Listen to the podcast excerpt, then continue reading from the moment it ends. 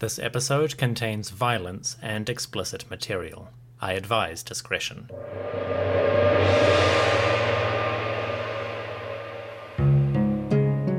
Hello, everyone. Dominic here.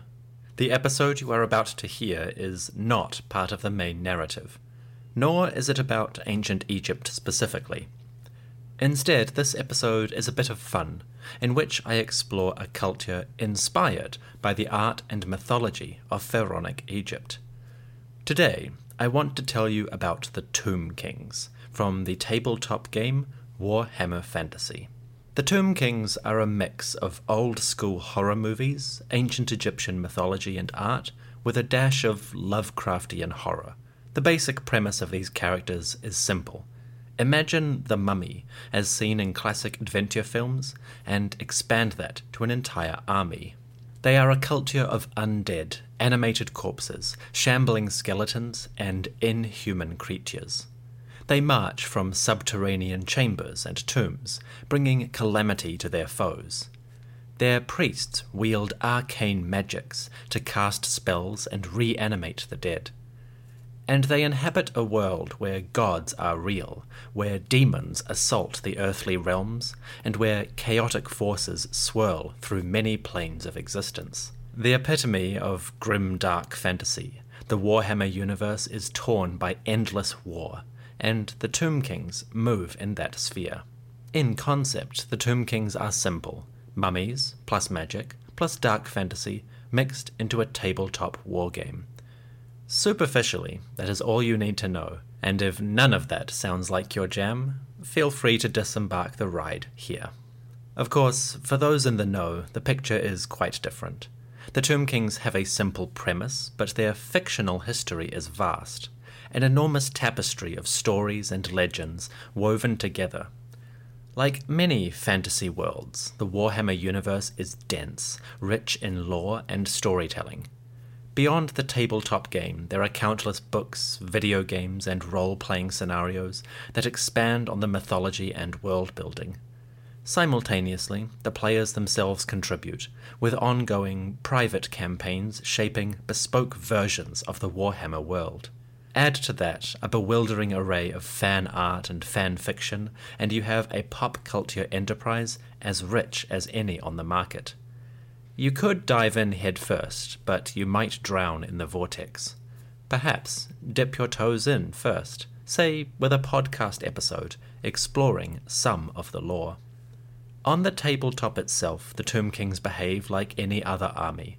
They have their own rules and systems to govern how a player uses them. Whether casting powerful spells, managing a chariot charge, or directing enormous monsters, these characters reward concentration and imagination. To outsiders, such games may seem strange and impenetrable. Fair enough, I do not play the Warhammer tabletop myself, but I love fictional histories, and I love the Tomb Kings. To set the scene, we can say that the Tomb Kings have not always been undead walking corpses.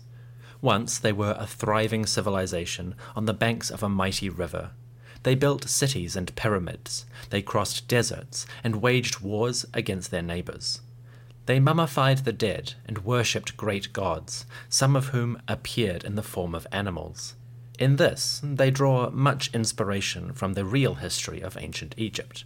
But of course, this is a fantasy designed for maximum fun. So the Tomb Kings built on real history, mixing in mythology and a generous helping of horror. With these simple ingredients, players and game designers can spin out elaborate stories, scenarios, challenges, and imagery. Today, I want to introduce you to some of it. Warhammer enthusiasts should note that my history is embellished slightly. I have drawn my narrative from the primary sources, the army books and scenario guides, created by the developers at Games Workshop. But these resources can sometimes be light on the details. So, wherever I felt the story needed something extra, I have flexed my creative muscles and added little bits here and there. Many of these added details come from the real history of ancient Egypt and the deeds of its rulers. Overall, I would say this episode is 90% canonical lore, quote unquote, 5% creative writing, and 5% tidbits from our own history. Also, there are a few references to other fantasy works, books, and games as Easter eggs for brave adventurers. So the story you will hear is ever so slightly expanded from the canonical version. Call it imagination, call it fan fiction, but please don't call it heresy. This episode is longer than my usual pieces. We are covering a huge story, one spanning centuries and millennia, and we are also going to explain the inspirations behind this culture and its characters. So, I have divided the tale into small chapters, approximately 15 minutes each, separated by musical cues. There are time codes in the description, should you wish to jump around. Now then, introduction over. Let us open our texts to explore the history of the Tomb Kings.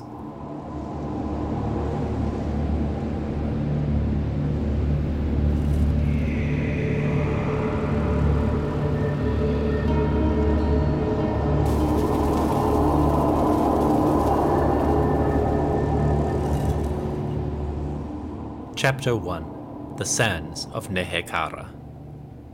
To my venerable and esteemed reader, I write these words that you may know what secrets I uncovered in my long years away from the capital.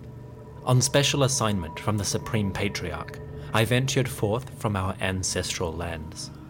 I traveled south on a fact finding mission to uncover the secrets that lie beyond our borders I explored many places and spoke with many people travelers, soldiers, and the rulers of distant cities.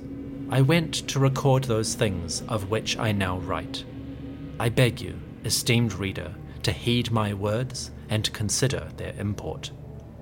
At the northeastern corner of a vast continent lie the deserts of Nehekhara, bordered by mountains in the south, the ocean in the north and west, and barbaric lands in the north and east. Nehekhara is a land of silence and sand. Boundless dunes stretch across valleys and hills, empty plains choke with dust. Here and there, half buried ruins and tumbled monuments are the only remnants of a once mighty civilization. Today, Nehekhara is a wasteland, scorched by sun, swept by winds, and home only to the dead. At the heart of this land, a black river, putrid and slow moving, winds its way towards the sea. The fetid river, all but stagnant, is called Mortis, death to any who drink its waters. Beyond the river, the lone and level sands stretch as far as the eye can see. Where one would expect life, one sees only dust. Travelers call Nehekhara the land of the dead, it is a frightful kingdom where shifting sands reveal forgotten catacombs and monsters prowl the darkness, preying on the unwary. Crossing the dunes, one may be ambushed by giant scorpions. Amid tumbled ruins, the very statues come to life, cutting down any who trespass their domain. For those brave or foolish enough to enter the pyramids, one finds only death. Death that does not sleep. Periodically, the dusts of Nehekhara part, revealing the sight of a vast, shambling legion. Skeletons that walk clatter forward, clutching spears and shields in their bony hands. Mummified corpses march in rank, their ancient armor gleaming in the sun. Behind them, towering constructs like war sphinxes stride forward, seeking new prey to charge and devour. Chariots of bone and bronze rattle across the plains, chasing down foes and crushing them under wheel. Above all these, beings of unimaginable size, the bone giants and Hierotitans, sweep aside their enemies with ease. They are the colossi of antiquity, given life, their bodies coarse with foul magics. To those few that have seen these armies and lived to tell of it, the Tomb Kings and their legions are the epitome of fear. They march in horrifying silence across their land. The deserts are their home, the sands are their ally. It was not always thus. Once, Nehekhara was verdant, teeming with animals and people. Once, the sands were covered by soil, and green fields hugged the water's edge. In those distant days, the river was not a ribbon of death, it was a fount of life.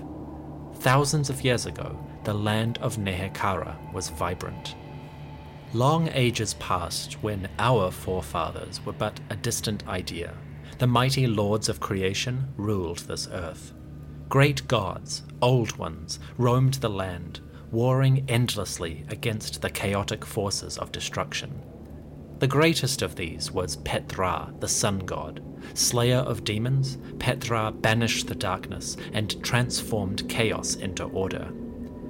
It was Ptra that created the first humans, nomadic tribes who worshipped his light and the gifts the god bestowed. The great sun god gave fire to warm their homes, speech that they might communicate, and memory that they could pass on all they had learned. The greatest gift was the river, called Vitae, life by our scholars. In the ancient tongue, its name was likely closer to Iterkara, the great river, or Iter Ankaf, the river of life. The waterway that wound through Nehekhara transformed the desert into verdant green fields. It was Ptra who created this landscape. Humanity knew Ptra and worshipped him, and the great god, in turn, formed a pact with the ancients. The covenant was simple knowledge in exchange for worship. The gods would teach humans, giving them wisdom and learning. In return, humans would give the gods offerings and adoration from their hearts and souls. With this pact, the culture was born, and the people grew strong over many generations. The nomads settled by the river and transformed wild plants into lush farms. With every harvest, their population grew, strong children and vigorous youths. They spread out, settling new communities, and before long their loose knit tribes came together, recognizing kinship as part of a new country. They called it the Great Land, Nehe Kara, and in those early days the people were happy, blessed to live in the most prosperous of realms. The Nehekharans were a proud and accomplished people. With endurance and determination, they built the first monuments of stone, great temples to Ptra and other gods of the pantheon. Around these temples, villages turned to towns, and every generation prospered greater than its parents. Of course, the ever expanding realms and the ever increasing wealth soon brought the rulers of Nehekhara into strife. Leaders became chieftains, chieftains became warlords, warlords became kings, and kings became enemies. Across the land, war parties began to raid and battle one another as a hundred petty kingdoms tried to establish dominance and expand their domain. So it was that a time of strife fell on the people, and the thrones of Nehekhara passed between one petty king and another. A hundred rulers passed in quick succession, each more forgettable than the last.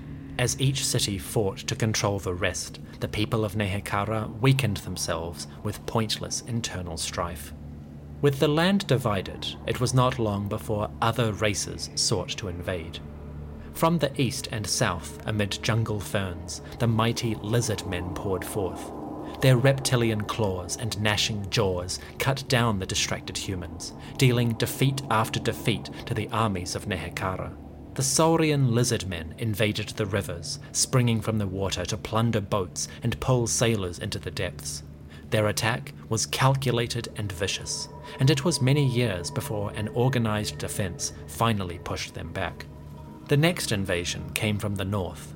The Greenskins, orcs and goblins invaded Nehekhara, seeking glory and power. Their war chiefs marched into the fray without fear. They bellowed challenges to the greatest champions, and many captains of humanity fell beneath their axes. Across the northern frontier, human warriors struggled to hold back the tide. The orcs' fangs and tusks pierced many soldiers before hauling them off to slavery and death. Again, the fighting was fierce for many years, before the orcish war chiefs at last withdrew. Whether the Nehekharans had triumphed or simply got lucky, none could say. Finally, the third invasion came from other humans. Pale skinned, red bearded northerners followed the orcs, sweeping into Nehekhara to take what the greenskins had not. These strange folk rode enormous beasts into battle, towering quadrupeds with shaggy woolen coats and long tusks. Their trunks picked archers off towers, dashing them against the walls, and their tree like legs swept warriors aside like reeds on the bank. The Nehekharans fought bravely, but the onslaught crippled the lands and brought the warring kingdoms to the brink of collapse. With such calamities afflicting the land, it seemed like the gods themselves must have cursed Nehekhara. For its disunity, Ptra and others were punishing the people. And before too long, the land itself seemed to turn against them. At the height of the northern invasion, a great plague emerged. Disease racked the land, striking down warrior, artisan, priest, and king alike. Whole families died, their bones withered to dust, their lungs filled with blood. It was a malady unlike any before or since, a great pestilence that savaged all in its path. As the plague advanced, another calamity struck. The great river of life began to diminish, its waters receding and shrinking. Once, the river had seemed a miniature ocean between the sands. Now, it shrank to a ribbon, narrow enough to swim. Soon, the annual flood barely crested the banks. The farms lay fallow, and the harvests diminished. Naturally, the food shortages struck, and hunger followed. Throughout the land, children cried from empty bellies. Families starved if they had not died of sickness first. Whole towns vanished, their houses emptied of the living. The wailing of mothers, fathers, and children echoed across the land. Bonfires flared day and night, consuming the corpses and belching smoke into the heavens. In time, even the sky went black, choked with the ashes from pyres. People turned to the gods, raising blackened, blistered hands towards the sun. They cried aloud, Why did Ptra inflict such punishment? Would Basth, goddess of love and grace, not protect them? Or would Djaf, the jackal of the dead, reap his bloody due for evermore? Wailing, people burned their dead as offerings, and the sky grew blacker each year. The gods remained silent, the creators were absent. Humanity was on its own, and as the years passed, the dead of Nehekhara outnumbered the living. The ancients begged the gods to save them, but it was a human who brought salvation to the land. A young king, born to power, saw through the turmoil and realized the way to his people's future. His name was Settra, and he would be humanity's greatest leader.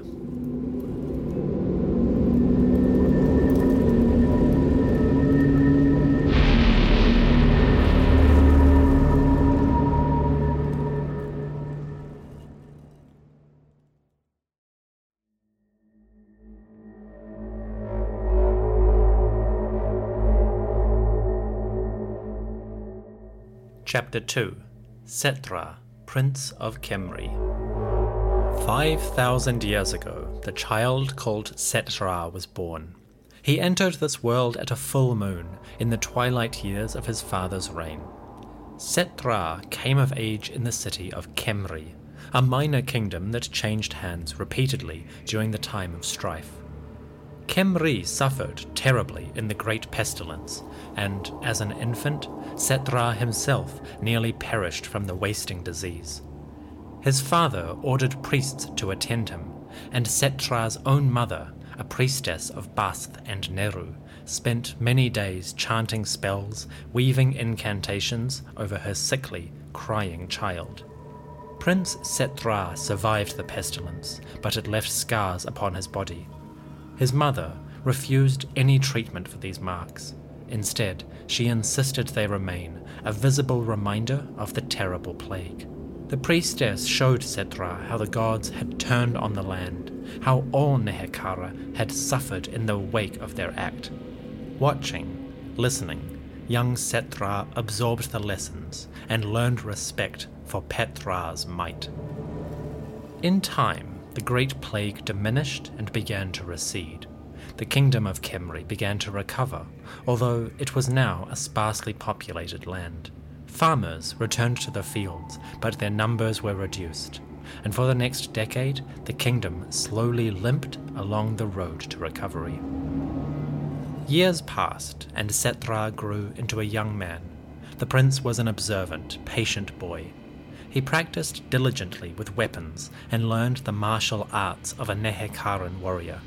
In physical exertion and the near obsessive pursuit of his goals, the young prince found calm and peace within his mind. He used that calm to study and learn, to absorb the skills of a ruler and practice the art of governance.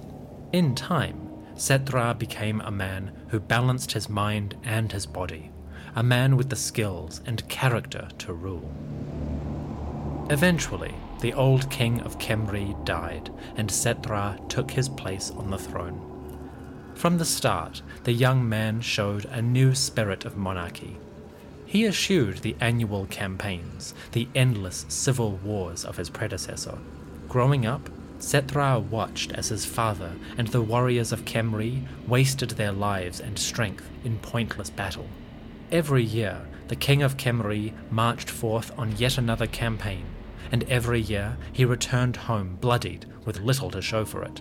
Now, Settra would act differently. The new king declined any invitation to battle. Instead, he tended to the domestic affairs of Khemri and its people. To protect the borders, he established mighty fortresses along the riverbank, and with these forts, his soldiers controlled trade, charging fees to pass through Khemrian lands. When other kings objected, Settra simply replied, If your warriors can take my walls, you too may control the river. To enrich the land, Settra planted new fields, and he did this in person, striding barefoot over the soil to dig new furrows and sow new seeds. Before crowds of subjects, Settra knelt in the dirt and helped coax new life into being. His people loved him for it, and the king loved their adulation. Sadly, Settra's efforts were stymied by the terrible calamities that still lay upon the land. The great river of life continued to run low. Its waters did not flood as in ages past. Every year, the harvest remained meager, limiting Khemri's growth and stifling their efforts. Settra recognized these problems. Walking through the fields and swimming in the river, the young king ruminated on the problems which afflicted his land. He considered the role of the gods and the ways their displeasure might have caused these calamities. Viewing his own scarred body, Settra considered the sacrifices that were necessary to appease Ptra and others of the pantheon. He deliberated for many days, and all around his followers wondered what the king would do. At last, Settra came to a solution. To restore the river and save his people, Settra devoted great resources to the gods. He built new temples in honor of Ptra, the sun god, Neru, goddess of the moon, Asaph, the serpent lady of magic, Tahoth, lord of knowledge, and Usirian, king of the underworld and the dead. Settra honored all the gods, showering them with offerings and supporting their priests. Settra's devotion to the lords of creation was complicated. Perhaps the king was truly pious, believing that humans had failed in their duty. After all, who in Nehekhara remembered the Great Pact, the covenant between mortals and the divine? The gods offered knowledge in exchange for worship, but these days, such notions seemed a distant superstition, mocked by the young and feared by the elderly. Or perhaps Settra, scarred by childhood plagues, knew the price of ignoring divine power, and determined never to repeat his ancestors' mistakes. The young king, desiring a long rule, may have praised the gods for his own mortal goals. Whatever his motives, none can doubt Settra's commitment to the Great Covenant. At the end of his first year in power, on the anniversary of his coronation, Settra summoned the priests, courtiers, and people of Khemri for a great ceremony. The king brought forth an altar, on which he laid offerings to the gods. He gave up the customary gifts grains, fruits, wine, and meat. He burned the victuals, sending them to heaven. And though the offerings were bountiful, the people were confused. Why had the king summoned them for such typical rites? Then Settra unveiled his final offering. Before the hushed silence of his followers, the king led forth his two children. A young boy and girl, drugged and blinking in the sunlight, came forth and lay obediently on their father's altar. Before the hushed voices of the crowd, the king raised his dagger. He uttered a grace to Ptra and then stabbed down. Courtiers and citizens screamed, and Settra's own wife, the children's mother, collapsed dead from shock. The priests watched, horrified at this dark rite. Settra had not consulted them on his deed. Instead, he had viewed arcane texts, imbibed forgotten potions, and communed in long trances to make his decision. He had told none of this plan, and when the dagger struck home, a part of Nehekhara changed forever. Settra stepped forward, with the blood of his own kin dripping from his hands and staining the court. He raised his voice to the crowd and uttered a fearsome prayer. Before the people of Khemri, Settra demanded a new pact with the gods. He would give them sacrifices beyond counting, the blood of his enemies dead beneath his sword. In return for this blood, the gods would give Settra victory in battle and the strength to overcome all foes. The young king would unite Nehekhara and bring the name of Ptra, Djaf, and Asaph to every foreign land. Raising his fists high, dagger bloody in the sun, Settra shouted his demands. The king called to heaven, and the gods answered. It is said that at the very moment Settra murdered his children, the great river began to rise once more. Water flowed, thick and strong, and even crested the banks, bringing the first true flood in decades. The fields drank deep of the nourishing moisture, and within a few short hours, they bloomed in a rich harvest. In the space of a day, the farms of Khemri regained much of their old prosperity. When he heard this news and saw the yellow corn waving in the breeze, Settra knew the gods had accepted. Blood offered in battle would bring prosperity at home. The sun god and all the pantheon had blessed Settra. Now the young king revealed his greater purpose to march out of Khemri and unite the lands with bloodshed and violence. After years of quiet and patience, Settra moved to conquer. Settra gathered his warriors, calling them to follow as he led the way. In his gleaming chariot of wood and bronze, the king marched at the head of his armies. He moved against the other kingdoms that made up Nehekhara. He captured fortresses by offering his enemies a pact if they surrendered at once, they would be spared. If they fought, then every one of them, warrior and prisoner, would die as an offering to the gods. Some accepted, others did not. Either way, Settra took the forts, and soon he controlled the whole river. Cities across Nehekhara banded together to resist this upstart warrior. The petty kings fought alongside one another in order to retain their ancient power. But none could win. Settra's inexhaustible vigor seemed like a gift from the gods itself. When he waded into the fray, the young king laid about him with his spear, bringing down all foes, no matter their size. The king's soldiers seemed invincible. Their limbs were strengthened by the abundance of food that Khemri now enjoyed. The prosperous farms delivered endless supplies that kept Settra's army fed and energized. The king himself was a soldier's friend, marching beside them and standing in the ranks. Although Settra was a distant, aloof figure, he shouldered the same burdens as those who served him. For that, the soldiers loved their king. The armies of Khemri marched year after year against their foes. Soon, Settra accomplished what none before had done. The petty lords bowed before him and acknowledged his might as the great king. Settra was the ruler of all Nehekhara.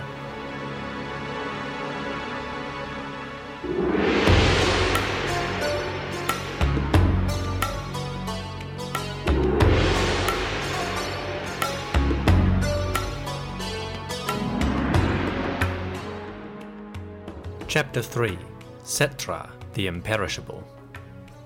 Settra, the great king, had unified the land. Now he had to rule it. The king governed with a will forged from the hardest bronze. He judged trials with care, but doled out fierce punishment to those convicted of crime. He bestowed many gifts and boons upon his people, financing roads and protecting settlements from danger. Settra was a ruler of great skill, but also great arrogance. For his gifts, he demanded much in return obedience, adoration, and offerings, as if to a god itself. Indeed, some whispered that Settra believed himself to be a god, or the closest that any mortal had come. As if to confirm this rumour, Settra commanded his stonemasons to carve a great temple from the side of a cliff. Four immense statues, taller than the highest tower, sat enthroned in the wall of a mountain. Each statue bore the face of Settra and its chill sneer of cold command. Within this temple, Settra proclaimed to all that he alone among humans deserved the power of rule, and as his statues would sit for eternity, so he would rule forever. Of course, all know Settra for his military might. The great king was a persistent conqueror, and his territory expanded year by year. Settra commissioned enormous fleets to explore the ocean and raid the distant barbarian shores. The pale, red bearded folk that had once invaded Nehekhara now found themselves on the other end of the spear. Settra's generals and heralds crossed the vast waters, seeking new lands to plunder. Like their great lord in Khemri, the armies of Settra seemed invincible. Settra himself defeated countless foes, sweeping them aside with his armies and crushing them beneath his chariot. He defeated enemies in foreign lands and even those within. When petty kings, resentful of his rule, rose up in rebellion, Settra rode them down personally.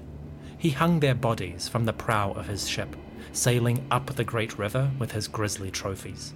He took these to Khemri and hung the rebels' bodies from the temple gates. Thus, all would see the price of defiance. Settra led many raids, exploring distant lands and visiting foreign temples. The king, it is said, was searching for something, though in those early days none knew what it could be. His bodyguards, marching beside him, recognized a growing shadow in his eyes. His generals, speaking at war councils, noticed the distance that lay behind his gaze, as if the king were distracted, thinking of worlds far from their own. At last, the day came that Settra's thoughts coalesced and found expression. Standing on the peak of a high mountain range, the king turned to survey the lands from which he had come. He saw a vast expanse that served him alone, and he knew his power was great. But when he turned to the other side of the mountain, Settra saw lands that stretched far beyond the horizon and oceans. With a sinking despair in his gut, the king knew, even if he lived a hundred years, two hundred, the world was too vast for one man to conquer. Atop that mountain, Settra howled with frustration and immediately he summoned his scholars, the priests and servants of temples and cults. When he consulted with these masters of law, Settra acknowledged his concern. Concern that, for all his conquests, all his power, there was one foe that he could not defeat. In time, Settra knew he would die. The great king, like all other mortals, would fall to his knees and serve the god of death. Settra refused to serve.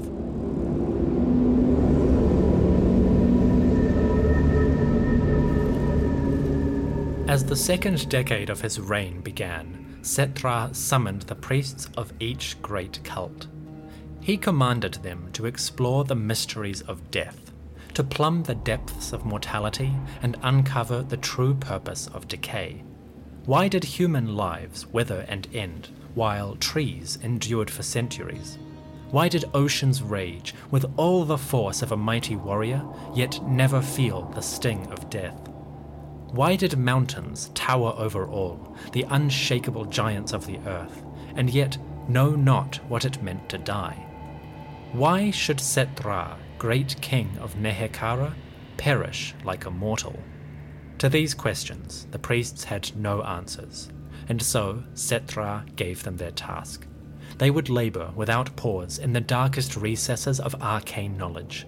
They would measure the winds of magic to determine the forces that shaped a human life. They would explore the howling vortexes where only chaos dwelled, and bring back such secrets as the terrible void contained. In this mission, they would seek one lesson above all the lesson of immortality, the guide to vanquishing death. The young priests bowed low before Settra's indomitable will. Their leader, a prodigy named Khatep, swore oaths to the great king that his wish was their utmost command. Pressing his forehead to the stone, Khatep vowed that he would discover the secrets of eternal life. Settra nodded, satisfied with this oath, and he promised Khatep and all the priests whatever resources they required. So it was that Settra gave birth to the mortuary cult, a shadowy order of priests removed from the daylight temples. These priests would explore the mysteries of life, of death, and of the veils that separate these states. The mortuary cult would serve until its purpose was fulfilled and it learned the ways that a human could live forever. The priests travelled far and wide in service to their king. They sought knowledge and wisdom in the furthest corners of the world. Priests went, disguised as diplomats, into the jungles of Lustria, where they spoke with the Saurian and the Slann. The priests learned of the great plan set down by the Old Ones, and for a time the scholars of Nehekhara hoped that an alliance with the lizard men might bear the fruit they sought. Alas, even the greatest techno wizards knew not the secret of death or how to avoid it. With gifts and respect, the Nehekharans bade their hosts farewell. The priests then travelled to the east and the war camps of the orcs. They spoke with shamans, seeking insight into the mysteries and rites that empowered this fearsome race. Orc and goblin sorcerers spoke to the Nehekharans. They told them of Gork and Mork, their great gods. And for a time, the scholars hoped that an alliance here might serve their goals. Alas, even the wisdom and insight of the shamans could not part the veil of death or teach a man to escape its pull. With gifts and respect, the Nehekharans left these war camps. Finally, the priests travelled north, to the barbaric lands where other humans dwelled. Amid snowy forests and frozen rivers, the priests consulted with seers and wise women who rattled bones and plunged their heads into icy waters to reach their trance like states. The savages of the north lived in a realm that bordered on darker, more chaotic wastes, and it was said that the magics here twisted one's mind. The priests who visited this land understood that here, their world, and the one that lay beyond sight, seemed closer than at any other location. For a time, the scholars hoped that they might plumb those chaotic depths to find the answers of death. Alas, even the most wretched, mind flayed seer could not speak of such things, or what fell gods held sway over human affairs. With gifts and no small amount of fear, the Nehekharans fled this land, though it is said that some of them carried a taint from the chaotic realms beyond. At home, the mortuary cult conducted its work in other ways. By long study, the priests discovered the art of mummification. They learned to preserve the body so that it would survive decay and loss. Although they could not stop death, the mortuary priests now hoped to preserve the bodies until such time as resurrection came to light. Thus, the first mummies were born. One day, they hoped, magical science would advance and they could restore them to life. As the mortuary cult performed its rites, seeking the darkest secrets of life, the great king ruled his world. Settra lived many decades, well past the span of a mortal lifetime. His priests administered potions and spells, extending the king's life, and over a 150 years, Settra watched as many of his family and subjects succumbed to the ravages of time. The great king viewed these deaths with a growing sense of unease. He saw the fate that would inevitably embrace him. And one day, courtiers and servants alike scurried for cover when the roar of Settra's fury resounded through the palace. From the corner of halls and hidden nooks, they heard as the ruler smashed jars, tore furniture apart, and cursed defiance at the god of death. In the wake of this fury, only one man, the king's herald, was brave enough to ask what calamity had invoked Settra's rage. Breathing heavily, the great king held out his hand, and in the shaking palm the herald could see a cluster of hairs white with age, that Settra had torn from his beard. Though he had lived far beyond a normal lifespan, the king was aging. Soon, Settra's patience dwindled, and his anxiety grew with each passing moon. He castigated the priests, berating them for their lack of progress. He cast scorn upon the failures, throwing the weakest priests to the fires which burned for Ptra and he demanded to know why, with all the world's resources at their back, the priests seemed no further to stopping the inevitable death. Sadly, Settra was no longer the healthy, vigorous man of his youth. Long years marching in the bright sun had dulled his vision, and the king's eyes had weakened with age. Had he retained his old sight, Settra might have noticed something odd about the priests. The Hierophants had served more than a hundred years, and yet many of them remained vigorous and active. Indeed, the mortuary priests had not discovered the cure for death, but they had found a way to delay it. The leaders of the cult, a privileged few, now used arcane rituals to prolong their natural lives. These rites did not give true immortality. The priests still aged as normal, but while their colleagues and servants perished, they lingered. Of course, the priests learned to hide their accomplishment. They changed their names every few decades so that none would realize the length of their days. They wrapped themselves in robes and bandages to conceal their shaking, withered limbs. And they covered their faces, adorning themselves with elaborate masks. Always, these priests remained in the shadows. Had he known of this treachery, Settra would surely have punished them with the most horrific tortures. As it was, the old king's failing eyes saw naught but the pale visage of silver masks. At last, Settra accepted the truth. He would not escape death. He, like all other humans, would serve the great god Djaf in his eternal kingdom. The king's fury gave way to a pall of resignation, and then the grim shadow of determination. If he must die, Settra would prepare, and he would arrange such treasures, such protections, as to ensure his resurrection in that far off day when the mortuary cult at last unlocked the secrets of immortality. To guard his body and those of his servants, Settra commissioned a pyramid.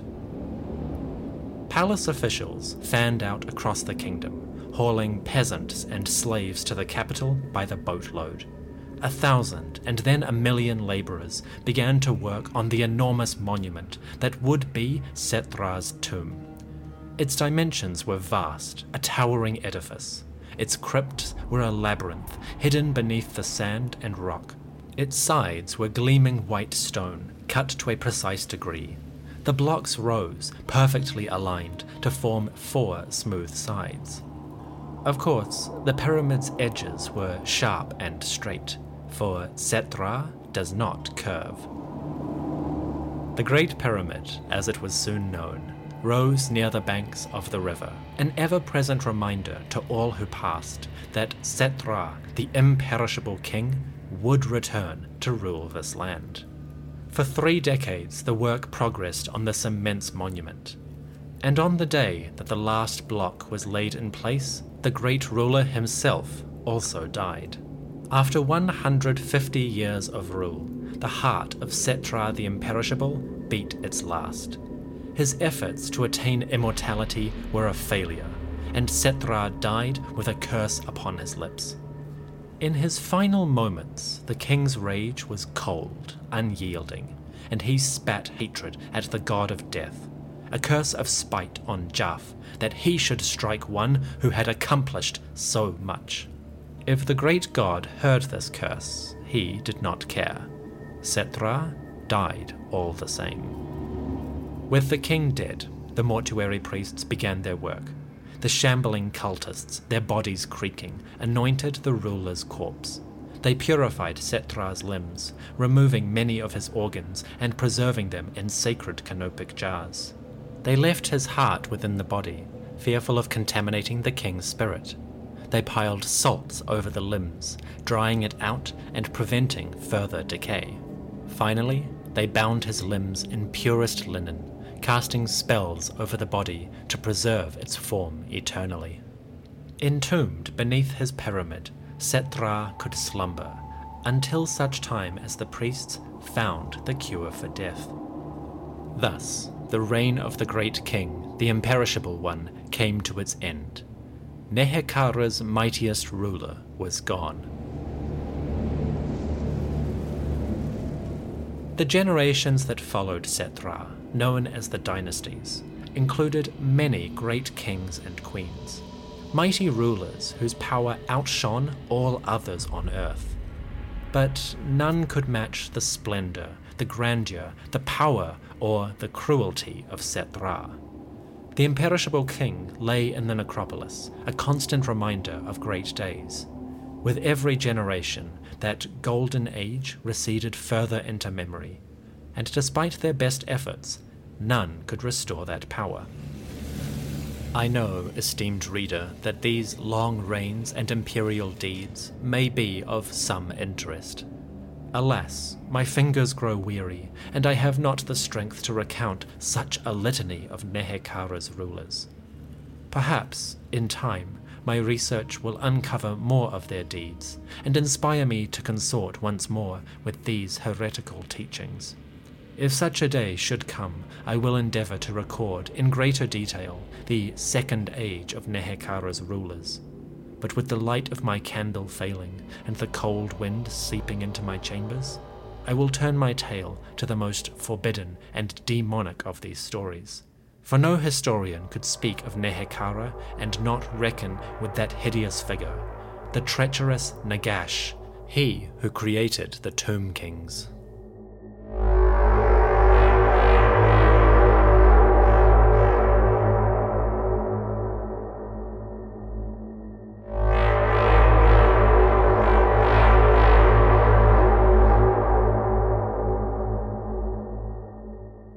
Chapter 4 The Time of Kings and the Rise of Nagash.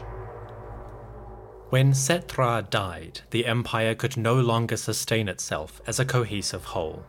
Nehekhara fractured, becoming a series of smaller kingdoms.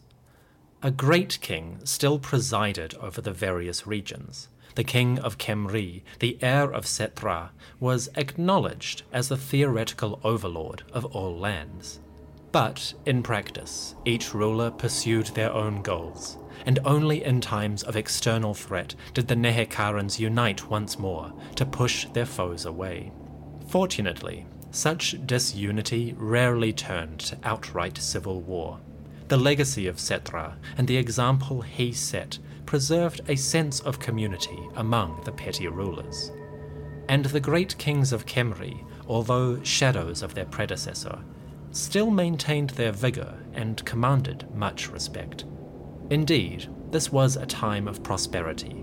The mighty trade fleets still crossed the oceans to bring wealth to Nehekhara. The kings still trained legions, and their troops, who doubled as builders, excelled at constructing mighty fortresses, connecting the cities with roads, and punishing any who trespassed their lands.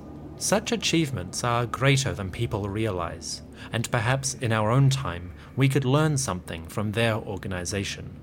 Although this time of kings seems like a mere silver age, Perhaps their deeds are worthy of respect. There were many great rulers among these generations, and were they not compared to Settra, they would surely be known as the greatest kings humanity had yet seen.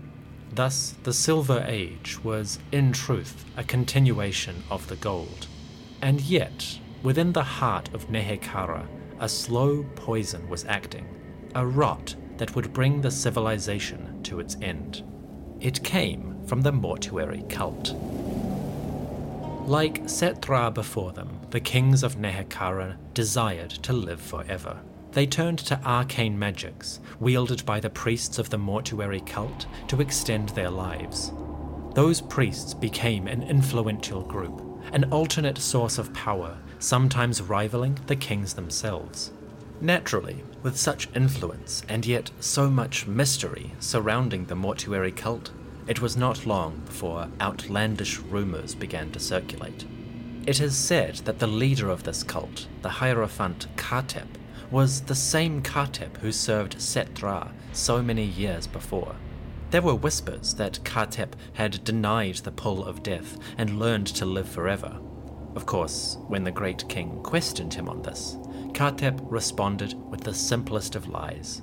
He claimed that his name was not truly his name, that Khatep was a title in honor of the mortuary cult and its founder and when the great king commanded him to remove his mask, to disrobe and show his body, Khatep obliged.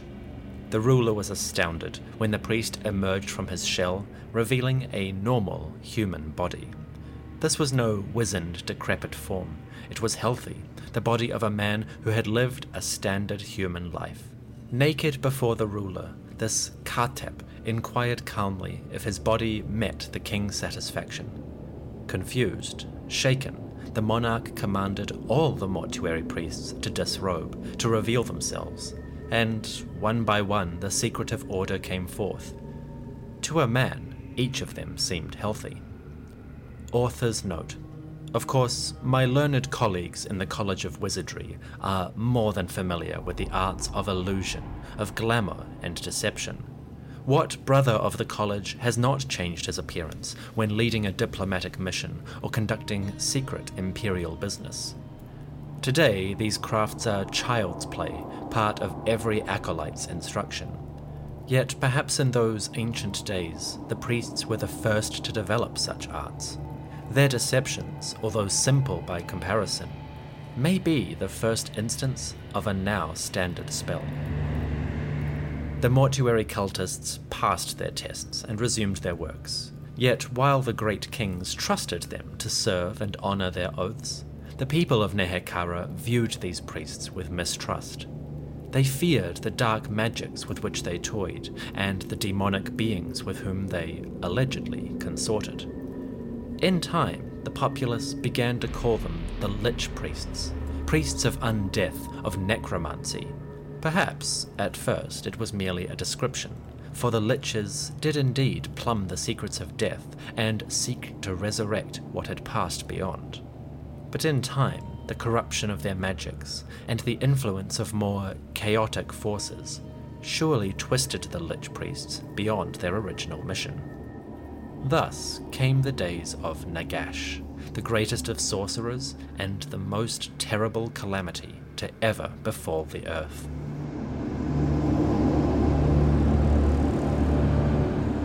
In the reign of Khetep, great king of Khemri, a royal son came forth.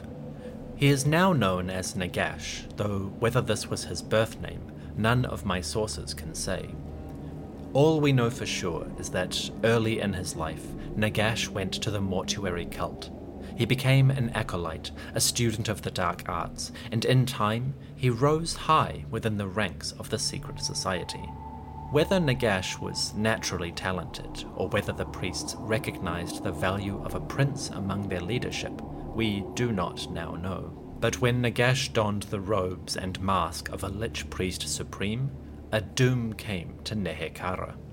As a priest of the cult, Nagash was forbidden to inherit the throne. But the young man, arrogant and ambitious, desired more. When his younger brother, Thutep, became the new king, Nagash bided his time. He served his brother for decades, offering great service as a leader of the mortuary cult. Nagash and the Hierophant Khatep treated Thutep as they would any ruler of Khemri. They extended the king's life with potions, prepared spells that would ensure his perfect mummification, and when the time was right, they made their grab for power. One night, Nagash summoned his most faithful acolytes. They stole into the palace, shrouding it in darkness and cloaking themselves in spells of illusion. Wearing the face of the king and his bodyguards, they crept into the royal apartments and kidnapped the true ruler. They threw their monarch, Thutep, into a black stone sarcophagus, which they sealed in a burial chamber of their father's pyramid. When the king was locked within his prison, Nagash and his servants cast spells over the cold stone box. They condemned Thutep to the darkest of fates, a lifespan of centuries without food or water. The king would wither slowly, his body rotting while his soul remained locked in its shell. Why Nagash did not simply kill Thutep, I can only guess. Perhaps, even at this foul moment, the young priest still retained some shred of honor. Or perhaps his cowardice held him back. He would not murder his brother, he would let time do it for him. His foul deed done, Nagash ascended to the throne, and a reign of terror began.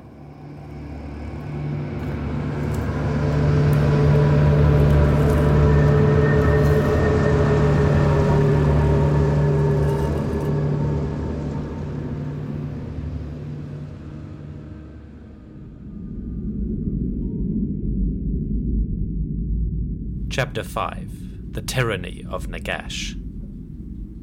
Nagash was a fearsome ruler. Under his authority, the people of Nehekhara were taxed into poverty. Those who resisted were enslaved, and even the lich priests, once so powerful, feared to challenge their former student. The king gathered power like a miser hoards wealth. His appetite was insatiable, and soon Nagash sought to extend his authority beyond any rational limit. Like his predecessors, Nagash sought to live forever. He pursued every tool, every artifice that might extend his reign. In the end, Nagash settled on a combination of architecture and arcana. To facilitate his magics, the king commanded his subjects to begin constructing a new pyramid. The people obeyed, mistakenly assuming that this would be a tomb like any other. However, Nagash had designed his pyramid to act not as a burial, but as a conduit, a nexus of arcane crafts and magic. When complete, Nagash's pyramid would amplify his access to the powers of creation. Truly, this was a monument of the cruelest arts.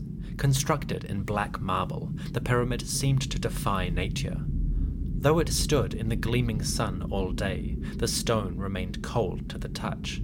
At night, the light of moon and stars bathed the desert around, but the pyramid remained black, a monolith absorbing all light. When complete, the black pyramid of Nagash towered over all others. It even dwarfed the monument of Settra, and thanks to its dark construction, the pyramid drew magic into itself, channeling the supernatural powers into Nehekhara.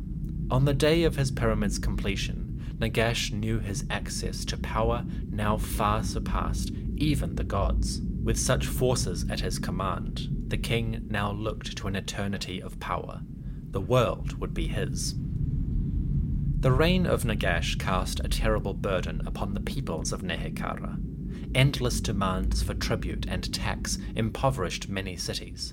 And when a city could not pay the king's demands, his legions plundered and razed them to the ground. Thus, the population of Nehekhara began to decline for the first time in centuries. Facing collapse, the petty kings and princes who formed Nehekhara's elite began to plot their revenge. Soon after the Black Pyramid reached completion, the cities and rulers of Nehekhara rose up in rebellion against Nagash. Throwing off the burdens of their tyrannical ruler, seven kings rallied their troops and marched into the heartland. Their ranks swelled by the disaffected and desperate, the rebels were confident of victory. Surely none would stand at the side of Nagash, the tyrant who had brought them all to the brink of ruin. However, Nagash had not spent his reign in idle splendor. The king's magical investigations had ranged far beyond the limits of respectability, and he now wielded magics unprecedented on Earth. When his own troops deserted and the rebel armies closed around him, Nagash committed an unspeakable act. Taking his acolytes to a necropolis, Nagash led a ritual that perverted every rule of life. With dark spells, Nagash commanded the dead to rise from their graves. The sands writhed as countless bodies shifted and dug their way to the surface. Soon, the rotting corpses of Nehekhara's ancient warriors and people scrambled forth, clutching rusted weapons in skeletal hands. These walking dead marched out of the necropolis to face the armies of the living. Nagash's deeds were unprecedented, and many of his foes quailed at the mere sight of this necrotic horde. Nagash's armies marched across Nehekhara, plundering cities and slaughtering innocents. The living fell only to rise again as servants of the Dark Ruler. With every life lost, the ranks of his undead legion grew. The seven rebels, the petty kings of Nehekhara, faced an impossible task. To defeat Nagash, they would require every artifice, every skill that their kingdoms could produce. As city after city fell, the seven kings retreated, and for a time all hope seemed lost. At last, though, a solution was discovered. To face the undead horde, the seven rebels turned to the only ones who could possibly understand Nagash. The kings begged aid from the lich priests of the mortuary cult. To their great surprise, the Liches agreed with enthusiasm. Despite their hopes, the reign of Nagash had been as terrible for the Lich priests as it was for the people.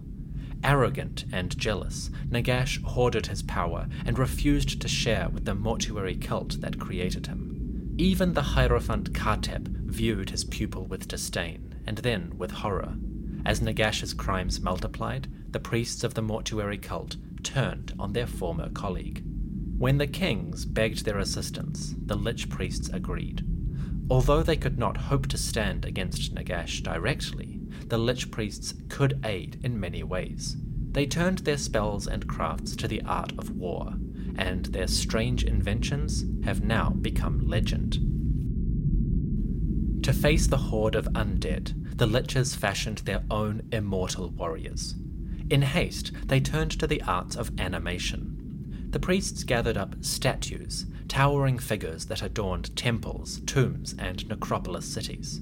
These statues, in the form of kings, gods, and even sphinxes, would be the new soldiers of the living. To animate these statues, the Liches summoned souls from the realm of spirits.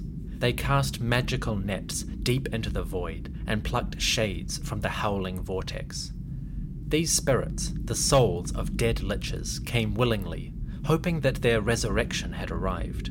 Yet, when they awoke, these ancient beings found themselves prisoners, bound to the limbs of titanic stone bodies. Their furious cries resounded through the land. Day by day, the Lich priests labored, energizing and animating thousands of constructs. They raised sphinxes, part lion and man, and mighty Ushabti, statues carved to resemble the gods. At last, they even animated a Hierotitan. These enormous beings, 40 feet high and more, once stood in the deepest halls of pyramids and tombs. They were guardians of the dead, protectors of the souls. Now, the Hierotitans stumbled forth from their ancient abodes, eyes glowing with baleful magics and grasping the emblems of their eternal power. These immense beings were the mightiest warriors in the new Nehekharan army. The living statues, Sphinx, Ushabti, and Hierotitan alike, now served the liches and kings. These were a perfect counter to the undead. The constructs would fight without rest or food. They would never tire, never falter, and never stop until their task was done. At last, the rebels had a weapon to face Nagash's hordes. The kings of Nehekhara abandoned their retreat and returned to the battlefield. Their armies bolstered by constructs and reinforced by the lich priests themselves, the living marched on Nagash. The rebel kings and their warriors met Nagash under a vast sky of palest blue. It was not a battle in the ordinary sense. Rather, the battalions, undead shamblers on one side, living constructs on the other, fought one another as two boxers, evenly matched, might struggle for mastery of a yard. Each blow thrown was equalled by its opposite, and in the face of such devastation, the struggle became a horrible grind. The rebels threw themselves into the fray with reckless abandon. Their warriors, fighting monsters and their own terror, were near suicidal in their fury. They hacked at the undead like savages, striking down the foe with nary a thought for their own safety. Beside them, the constructs wreaked vengeance among the undead. Howling sphinxes, screaming Ushabti, and the impassive Hierotitans stormed through the gaps, laying waste with arcane swords and magic tipped spears. Their fury was a sight to behold as they tore through the enemy hordes. Individual necromancers, Nagash's vile officers, were isolated and trampled by the sphinxes. The Ushabti's swords clove a path through the king's zombified servants. The constructs faced every frightful horror and executed with impunity. In time, these implacable warriors drove their foes back to the pit. Such aggression, such bravery, caught Nagash off guard. The Dark Ruler, a coward at heart, could barely conceive that mortals would challenge his horde. Panicking, the necromancer cast about wildly, but his spells destroyed as many of his creations as they did his enemies. In his terror, Nagash undid much of his own work, and with their foes' unwilling aid, the seven rebel kings came to dominate the battlefield. Facing defeat, Nagash did what all cowards do. He fled, evading his enemies, bewailing their fury and cursing them for opposition. The Dark Ruler rode north astride a chariot of bone, he abandoned his followers to their fate, and soon vanished from the lands of Nehekhara. Within days of his defeat, Nagash's reign was utterly broken. The necromancer was gone. The victors wasted no time. From one battlefield to another, they surrounded the necromancers and tore them limb from limb. They burned their bodies and trapped their souls in canopic jars. They bound those souls into new constructs, Thus, with each victory, the once beleaguered army of the living began to ascend. They gained new warriors and became dominant once more. Marching down the banks of the great river, the living troops ground their undead foes to dust. Nagash would not appear in Nehekhara for nearly 500 years. The necromancer fled to unknown northern lands, where he bided his time and expanded his knowledge. The Dark Ruler yearned to avenge his defeat and rule Nehekhara once more. For half a millennium, the vile sorcerer plotted his revenge.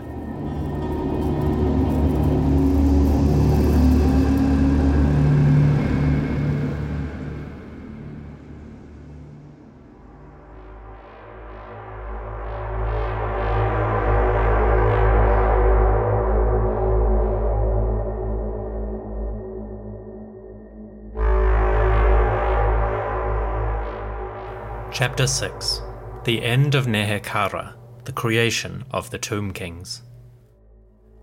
Centuries passed, and the people of Nehekhara slowly rebuilt their kingdoms. Dynasties rose, flourished, and passed in relative peace. The great kings and their vassals enjoyed a semblance of prosperity and order, and they are noteworthy chapters in the history of this land. But I regret, esteemed reader, that the accounts of these rulers would exceed even your vaunted patience. In time, I will record the histories of such monarchs. The reign of Alcadizzar, called the Conqueror, the tale of Khalida and her sister Neferata, the first vampire, or the treachery of Apophas, the cursed scarab lord, and the monuments of Ramhotep, necrotect of Quatar, and the greatest builder Nehekhara ever saw. These tales are worth the telling, One day I will recount them. For 500 years, Nehekhara enjoyed relative peace. They had banished Nagash and defeated his vile minions.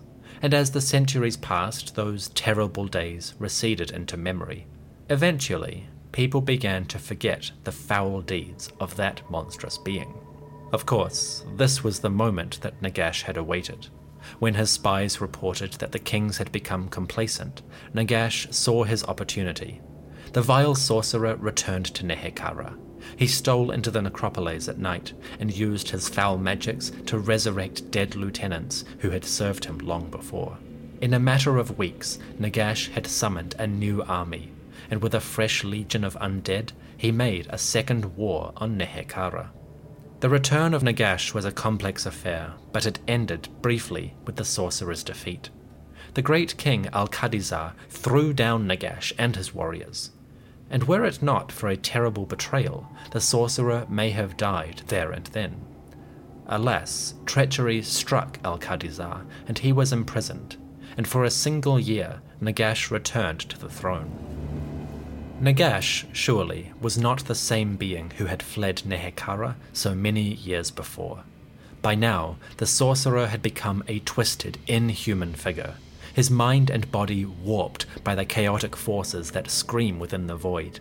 If there was a trace of humanity left in the vile prince, it was long gone. Now, he thought only of power and death. Nagash abandoned his desire to rule the living and made plans for a great ritual. Consuming eldritch magics and warped artifacts, the wretched sorcerer began to summon the foulest magics from the deep recesses of the cosmos. His powers spread forth from his hidden sanctum and began to corrupt the land of Nehekhara itself. Seeping into the soil, infecting the air, the witchcraft of Nagash tainted every part of the world. The great river, the river of life, turned putrid and stagnant under this influence. Worse than any time since the great pestilence, more than a thousand years before, the river ceased to be a source of life and became a source of death. Plants withered and mutated, their fruits turning to poison, their sap turned to ichor. Animals bled, though they bore no wounds, and soon began to twist and corrupt. They grew extra limbs, their teeth turned to fangs, and they preyed on living and dead alike. Even the air grew heavy, humid with an otherworldly damp. The wind, formerly a balm to the sun drenched lands, became a furnace. And with no water to drink, the people of Nehekhara succumbed to the worst plague in centuries. The great kings were powerless against this treachery. At first, they knew not whence came the punishing magics. They made offerings to the gods, hoping to assuage some imagined slight. But when these offerings proved ineffective and Ptra remained silent, they realized at last what was happening. By then, it was far too late. Nagash had cursed the land and its people. He had not killed them outright, but his poison seeped into their bones and infected them with a fate worse than death. Nagash's skills in necromancy had reached a point undreamed by any priest or sorcerer. With the foulest, most chaotic magics at his command, Nagash doomed an entire land to a state of undeath. Nagash's ritual lasted more than seven weeks, and it nearly reached its completion. But in the last moments, the great king Alcadizzar finally chanced upon his enemy's location Freed from his imprisonment, the king penetrated the crypt where Nagash had secreted himself. Alcadizzar plunged his blade into the sorcerer's breast. He tore Nagash's heart from its body, and he ripped the sorcerer apart with his bare hands. Aided by the lich priests, Alcadizzar savaged the remains of this vile necromancer. And as he did so, the great king believed he had saved the land. Alas, Nagash's sorcery was too advanced, his spell too far gone. Even as his body disintegrated, Nagash's spirit, or kaf, continued its work. When the lich priests ensnared the spirit with their magics, Nagash unleashed his final act of betrayal. A great pulse of chaotic magic spread from the tomb, and as the shockwave rippled across the land, Nagash delivered the coup de grace. Then, his deed accomplished, the spirit vanished, escaping the lich's bonds with ease. he fled into the void to unknown ends. Nagash's curse spread across Nehekhara, and as the sorcerer's body perished and his spirit fled, the spell itself began to unwind. The foul magics swirled out of control, and they began to corrupt things that even Nagash had dared not touch. Across the land, the wayward spells drifted into catacombs and burial chambers. They crept into sarcophagi and seeped into the limbs of the ancient sleeping dead. As they did so, they began to work a strange effect. Nagash's spell, quite beyond his intent, had done something that no other priest had achieved. His magic touched the bodies of ancient kings, and in the dark recesses of their tombs, the rulers' hearts began to beat once more. After centuries of sleep, the mummified kings of Nehekhara were returning to life. Indeed, it was Nagash who birthed the Tomb Kings. While the necromancer's foul magics coursed through the land, there was one monument that Nagash could not touch. The protective wards that encased the Great Pyramid ensured that in his chamber, King Settra was immune. Lying in his burial casket, the mummy of this king remained at its rest. And were it not for a wise follower, the imperishable one might be lying there still. Fortunately, the Grand Hierophant Khatep was the first to understand what Nagash had done. His rotted limbs shaking, the ancient priest made his way from the battlefield and headed for Khemri. He hurried to the necropolis and the great pyramid of Settra. With his followers, Khatep determined to find the old king's chambers. Khatep and the liches broke the seals of Settra's tomb and crept into the darkness. They penetrated the halls, casting spells to awaken the statues that guarded this ancient tomb. They performed rituals over the coffins of the tomb guard, restoring those ancient soldiers to a semblance of life. They gathered all the beings who lay within the pyramid and summoned them to serve their great king. At last, the honor guard prepared. Khatep and the liches entered the burial chamber. They set wards and summoned spirits to guard them while they worked. Then, over the course of many days, they performed a series of rites that would restore Settra to life. Slowly, hour by hour, they fed energy into the desiccated corpse. With care and the skill of centuries, Khatep awakened his lord. Settra's eyes opened for the first time in 1,000 years. His sockets, once empty, now glowed with an arcane fire. The king could see, as clear as day, and when he beheld the withered faces of the lich priests, he assumed that the great task was at last complete. For a moment, Settra felt an overwhelming joy. His immortality had come at last. The king's glee dissipated when he moved his ancient limbs. Bones scraped against one another, and mummified flesh crackled like paper. The warmth that should have accompanied life was gone, only the chill of death remained. As the king's consciousness returned, he realized the horror of his new existence. Settra burst from his sarcophagus like a lion on the hunt. With a roar, he plunged his fist through the face of the first lich priest he saw. His mummified hand retained its old strength and seemed to strike with new vigor. The priest, unprepared, crumbled beneath the king's assault. And for a terrible moment, Settra was in danger of destroying those who now gave him life. The Hierophant Khatep, thinking quickly, threw himself to the ground, prostrating himself before the great king. His acolytes did the same, and in a moment Settra saw a familiar sight servants all around bowing to his majesty. The great king's rage cooled long enough to recognize the cowering shape of Khatep. Settra looked upon the Hierophant and saw at last what he had failed to see in life. The shambling, withered husk of the Lich Priest was all that remained, and in a moment, Setra understood. Immortality remained an impossible dream. All that was left was an eternal undeath. Settra's wrath was terrible, his fury undiminished. Yet the long passage of centuries and the slow sleep of death embalmed had turned his fire to a cold rage. Settra now viewed his servants dispassionately, and he saw their weakness. In long moments of rumination, the great king considered all the decisions that had brought him to this point. He beheld Khatep and saw him, truly saw him, for the first time in centuries. He saw his own failure, the overreaching ambition that had empowered these vile undead priests. And he saw the irony that this failure had led to his partial resurrection. Settra's rage was cool and did not boil, and he bid the Hierophant to rise. Khatep, fearing for his unlife, begged the king's mercy. To his surprise, Settra granted it. For his crimes, his deceit in life, Settra banished Khatep from his sight. The Hierophant was forbidden to set foot in any of Nehekhara's cities. Condemned, he would wander without home until the time that he discovered the secret of immortality, of true eternal life, restored and vigorous.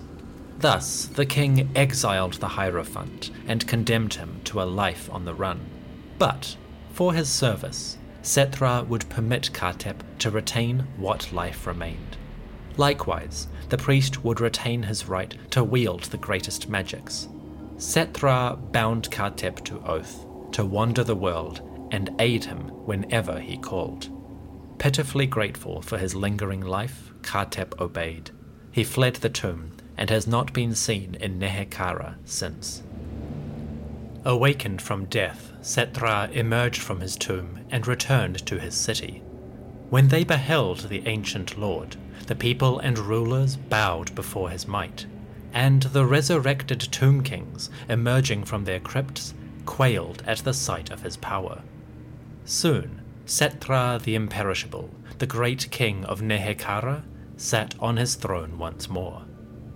Author's note it is said that when he awoke and saw his shattered kingdom, Settra knew that calamity had come to the land.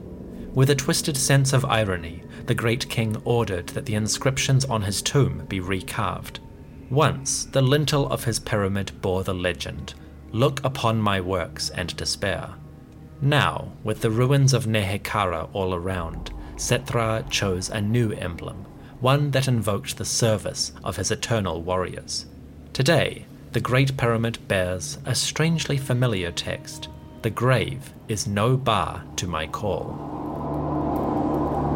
In life, Settra had been the epitome of a terrifying but fair ruler. In death, his sense of order lost none of its edge.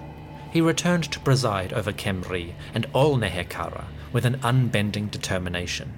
He was implacable in battle, merciless in vengeance, and yet, those who have seen the Tomb King and lived to record the tale speak of his honor and care for his subjects. In death, as in life, Settra guides his kingdom like a shepherd guides his flock. While he takes his fleece, the annual tribute, he rules with justice. Ultimately, Settra retains the wisdom that made him a great king. And though his rage is terrible to behold, he remains uncompromising in principles. Many years have passed since the Tomb Kings awoke, and to this day few venture into Nehekhara willingly. Lone caravans may try the crossing, hurrying over the sands and stopping only when they must. Certainly, some men consider the treasures of Nehekhara, or those available in distant lands, worth the attempt. They are fools. Few survive the crossing, and those who do are scarcely willing to attempt it again. Today, the land of Nehekhara is a barren wasteland, home only to the dead. They remain within their borders, governing their realms and slowly rebuilding their splendor. But I fear, dear reader, that their quietude is only temporary, that a day may come when the Tomb Kings decide once again to leave their ancestral kingdom Perhaps when their magics grow strong enough, they will seek to restore their ancient empire. On that day, I fear, the armies of human, orc, elf, and lizard may tremble to face them. From the account of Wiegand Lehmann, Wizard of the Imperial College, Altdorf, Reikland. Written in the year 2502 in the Imperial calendar. All glories to the esteemed reader in whose honor this text was composed.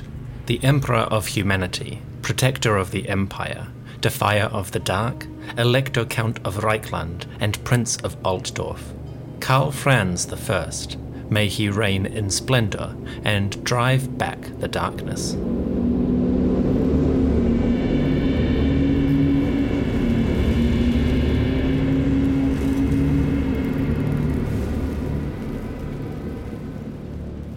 And now, an introduction to the warriors of the Nehekharan army and their real life Egyptian inspirations.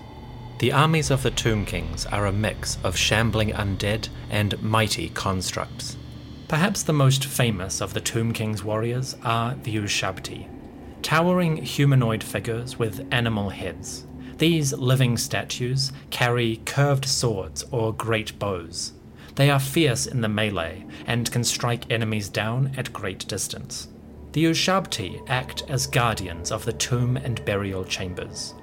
Originally, they were erected as statues to watch over halls and burials, or stand sentinel over the necropolis.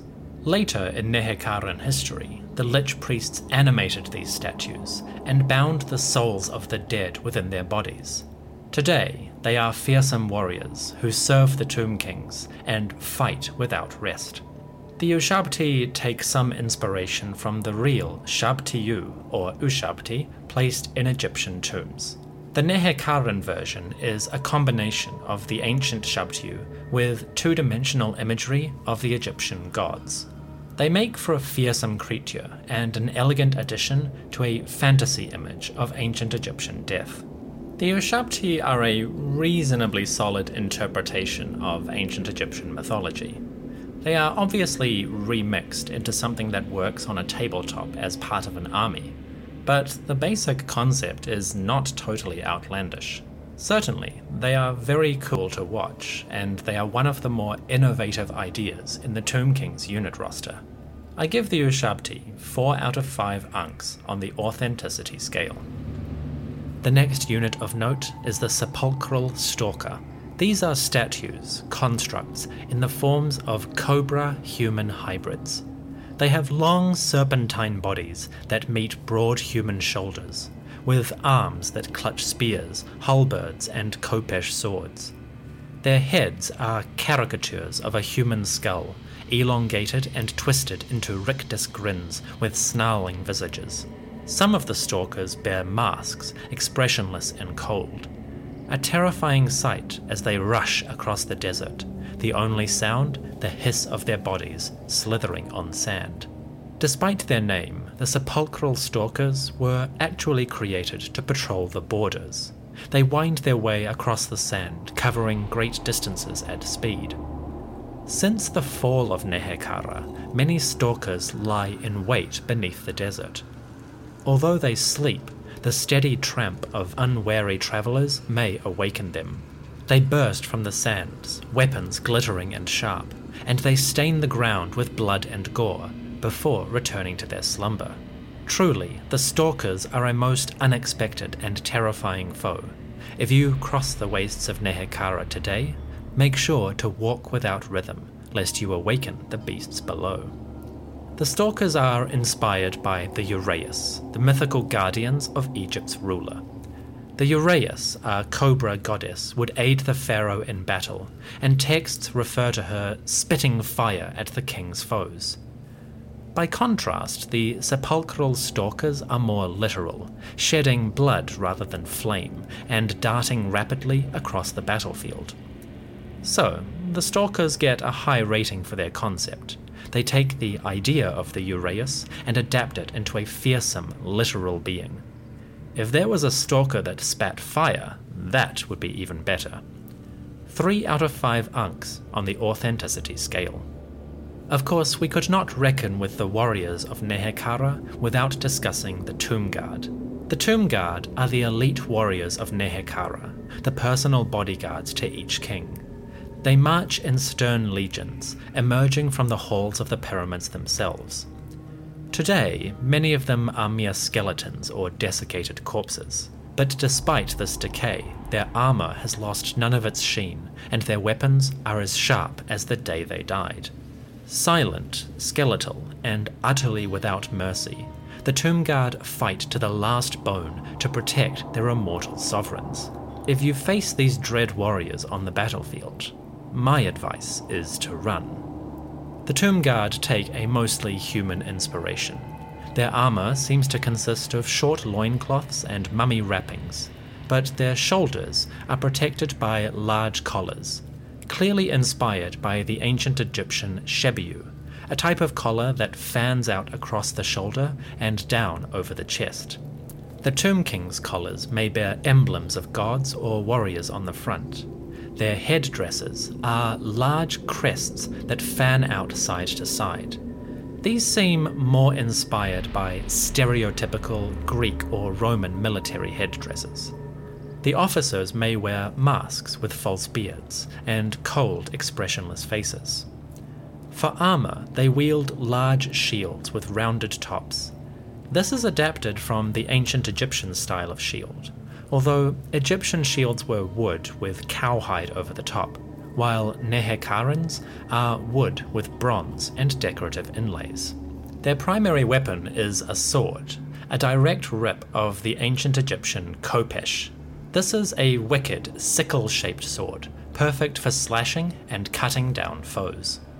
The Tomb Guard do not have a literal historical counterpart, Although the ancient Egyptians maintained a police force around the necropolis, the famous Medjay of the New Kingdom and late periods, the idea of a buried army is mostly fantasy.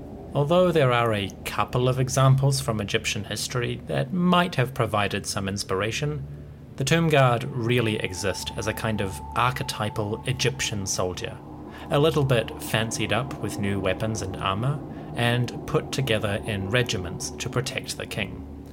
Basically, they are mostly gameplay fantasy, but they are pretty cool. A solid middle rating on the authenticity test 3 out of 5 ankhs. Next, we come to the Necrosphinx. The Necrosphinx is a living statue. It is a human, lion, scorpion, falcon hybrid. The Necrosphinx is a bizarre and horrifying statue, part man, part beast. It has a lion's body melded with a human torso and head, and a long scorpion tail lashes out from the hindquarters. At its back, a pair of enormous wings rise, the wings of a hawk, emblems of the sky god, Phakth. The Necrosphinx's mighty arms clutch weapons of immense size long blades inlaid with glass and gold. These dread swords cut down enemies as easily as a farmer cuts the wheat.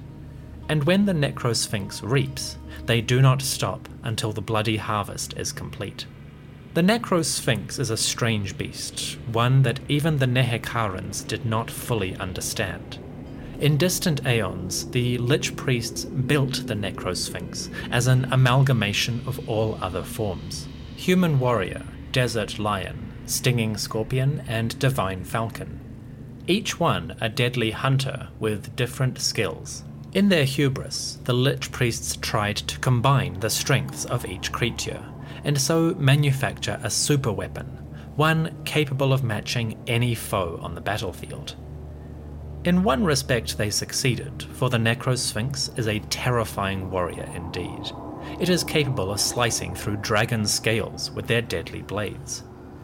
However, the dark magics that imbue the Necrosphinx with life come not from humans but from underworld gods, terrible beings who dwell in the deepest caverns. With these elemental forces animating the Necrosphinx, the great beasts proved difficult to control, and when disasters inevitably struck, many priests wondered if this ultimate warrior was naught but abomination. The Necrosphinx is partly inspired by the ancient concept of the Sphinx part animal, part human, sometimes adorned with wings. The Sphinx is famous in ancient Egyptian tradition, but you will find similar creatures in the mythologies of Mesopotamia, India, Southeast Asia, and Southern Europe. The animal human hybrid is often a fearsome warrior or guardian, and their personalities vary depending on the culture. In Egypt, the Sphinx was both a shining deity, an avatar of the sun god Ra, Horus of the horizon, and also a conquering warrior. In the 18th dynasty, rulers like Thutmose IV, Amunhotep III, and Akhenaten depicted themselves as sphinxes in art. They trampled enemies, honoured the gods, and protected the state of Egypt from its foes. In this sense, the Necrosphinx of Nehekhara is a reasonably faithful but creative adaptation. A few details are changed or remixed for fun and gameplay, but overall, the concept is pretty solid. 4 out of 5 ankhs. Finally, we have my personal favourite, the Hierotitan. The Hierotitans are enormous statues, 40 plus feet tall. They are armed with a staff and an enormous pair of scales. They stride across the battlefield, smashing enemies aside, and at times their eyes fill with a holy fire and flash outward in a beam of pure energy. Thus, they smite their foes who cower in their shadow. Crafted as guardians of the tomb chambers in Nehekharan pyramids, the Hierotitans would act as guides. They shepherded the spirits of the king as they ascended to the land of the dead, aka the realm of souls. With such proximity to the gods and a world far beyond human comprehension, it is no wonder that people who have seen the Hierotitan report fabulous things. It is said that when standing in the gloom of a Hierotitan's shadow, a person's ears are filled with the cruel laughter of primeval beings. Unlike the Ushabti, the Hierotitan is not truly a statue. It is crafted of stone and metal, but the heart of the Titan is living. To animate a Hierotitan, the Nehekharans would entomb a priest within the statue's chest. Not the spirit of the priest, their actual body, so every Hierotitan is like an enormous suit of armor around a human at the center. In other words, the Hierotitans are a form of human sacrifice mixed with colossal construction. In Nehekhara, they are sacred beings given form on earth. The staff they carry is adorned with an emblem of the sun god, Ptra, and the pair of scales are known as the scales of Usirian. These scales are direct copies of the divine scales, on which Usirian would measure the worth of a king. If a dead ruler was unworthy, the scales would tip against them, and the weakling's soul was cast into the flames of hell. But if mighty and just, the ruler would pass this test, and the scales of Usirian would balance in his favour. If that happened, he would live forever in the realm of souls. Thus, the Hierotitan bears an item imbued with significance and no small amount of magic.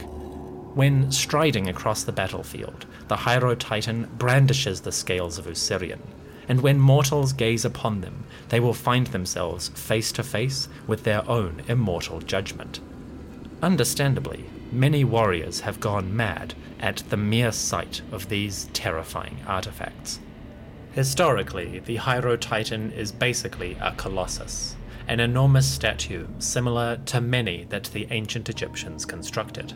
The colossi of Memnon at Luxor, or the towering statues of Ramesses II, Ozymandias, and the Akhenaten colossi of Karnak, each bear some resemblance to the Hierotitan in principle. The Titan and the statues bear certain emblems like false beards and headdresses but the Hierotitan is definitely a reinterpretation of the idea. After all, Egyptian colossi are inanimate, so far, and they convey specific ideas that the artist or pharaoh wanted to communicate. By contrast, the Hierotitan is a war machine. It is designed for mobility and battle, and of course, the design of the Hierotitan needs to pass that standard test. Is this model cool? In that sense, the Hierotitan is a great idea. even if it is pretty far off ancient colossi. So, historical inspiration 2 out of 5 ankhs. Battlefield awesomeness 5 out of 5. This brings me to the end of my fictional history and my brief analysis of some of the Tomb King's units. As you may have guessed, I may do a part 2 at some point in the future. There are many other characters to recount, and many units or arcane magics to describe. For now, it is time to say farewell. We have a couple of epilogues, but this is the end of the ride. Thank you for listening to the History of Nehekhara podcast. The music for much of this episode was composed by Tabletop Audio, who generously licensed it for the use. Additional tracks came from Pond 5 Recordings, and you can find links to these composers in the description. Thank you for joining me.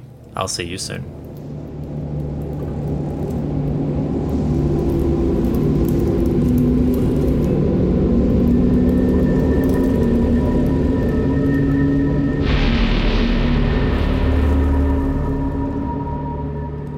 Epilogue An inscription carved on a Nehekharan obelisk, erected in the reign of Settra the Imperishable, recorded and translated by the traveller Alan Gärtner.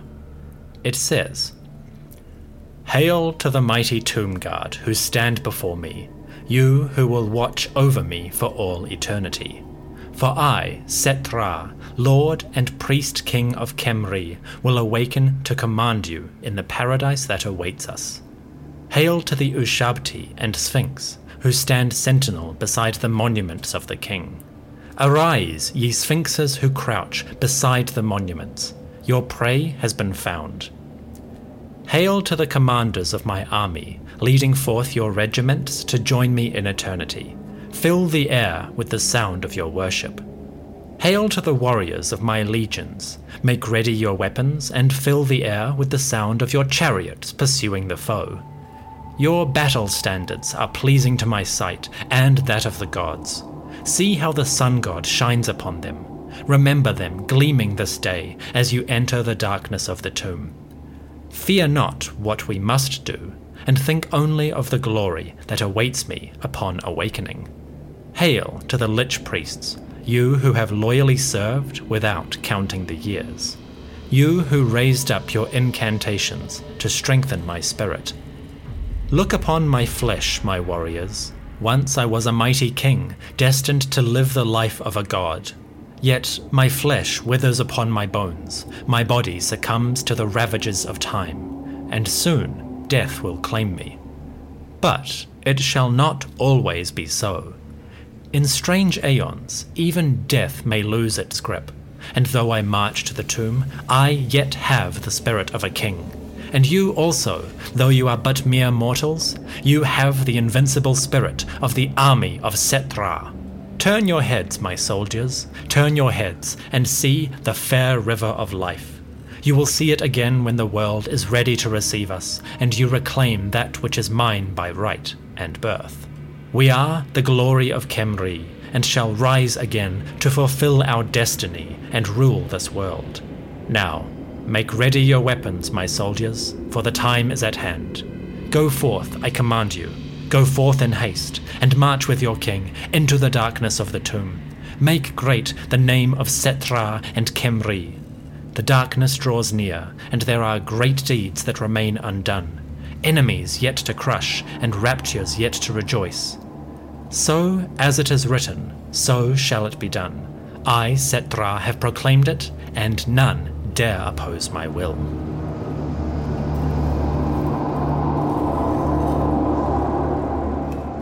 Epilogue 2 The Titles of Settra. The titles and ranks of Settra the Imperishable, translated by the apprentice mage Herwig Kendler from a broken tablet discovered near the ruins of Khemri. O mighty Settra, great king, the imperishable, Khemri Kara, the great king of Nehekhara, king of kings, opener of the way, wielder of the divine flame, punisher of nomads, the great unifier, commander of the Golden Legion, sacred of appearance, bringer of light, father of hawks, builder of cities, protector of the two worlds, Keeper of the Hours, chosen of Ptra. High Steward of the Horizon, Sailor of the Great River, Sentinel of the Two Realms, the Undisputed, Begetter of the Beget, Scourge of the Faithless, Carrion Feeder.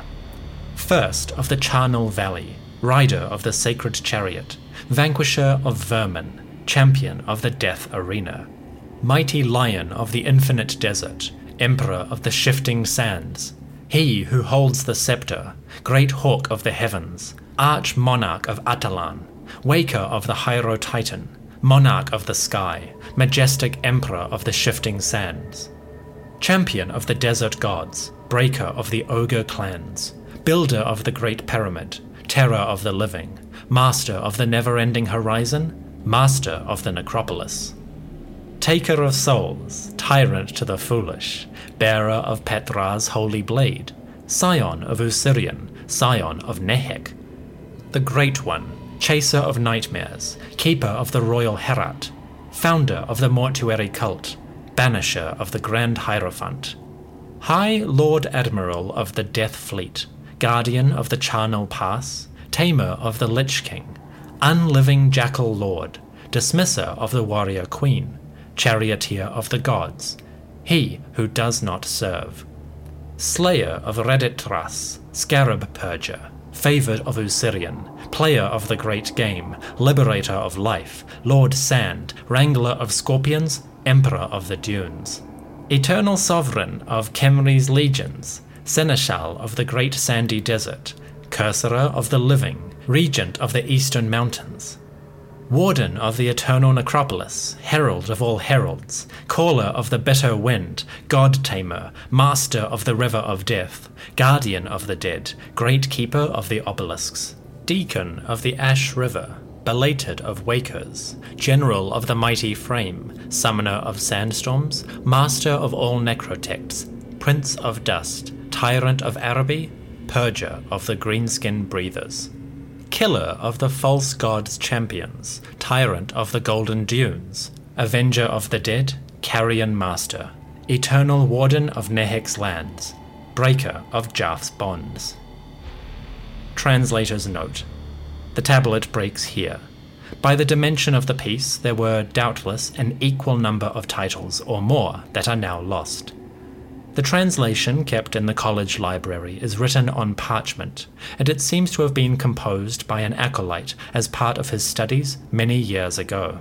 On a separate piece of parchment, stuck to the back of this translation, another text reads The apprentice, Herwig Kindler, formally requests transfer from the Department of Translations and Archives and reposting to another bureau.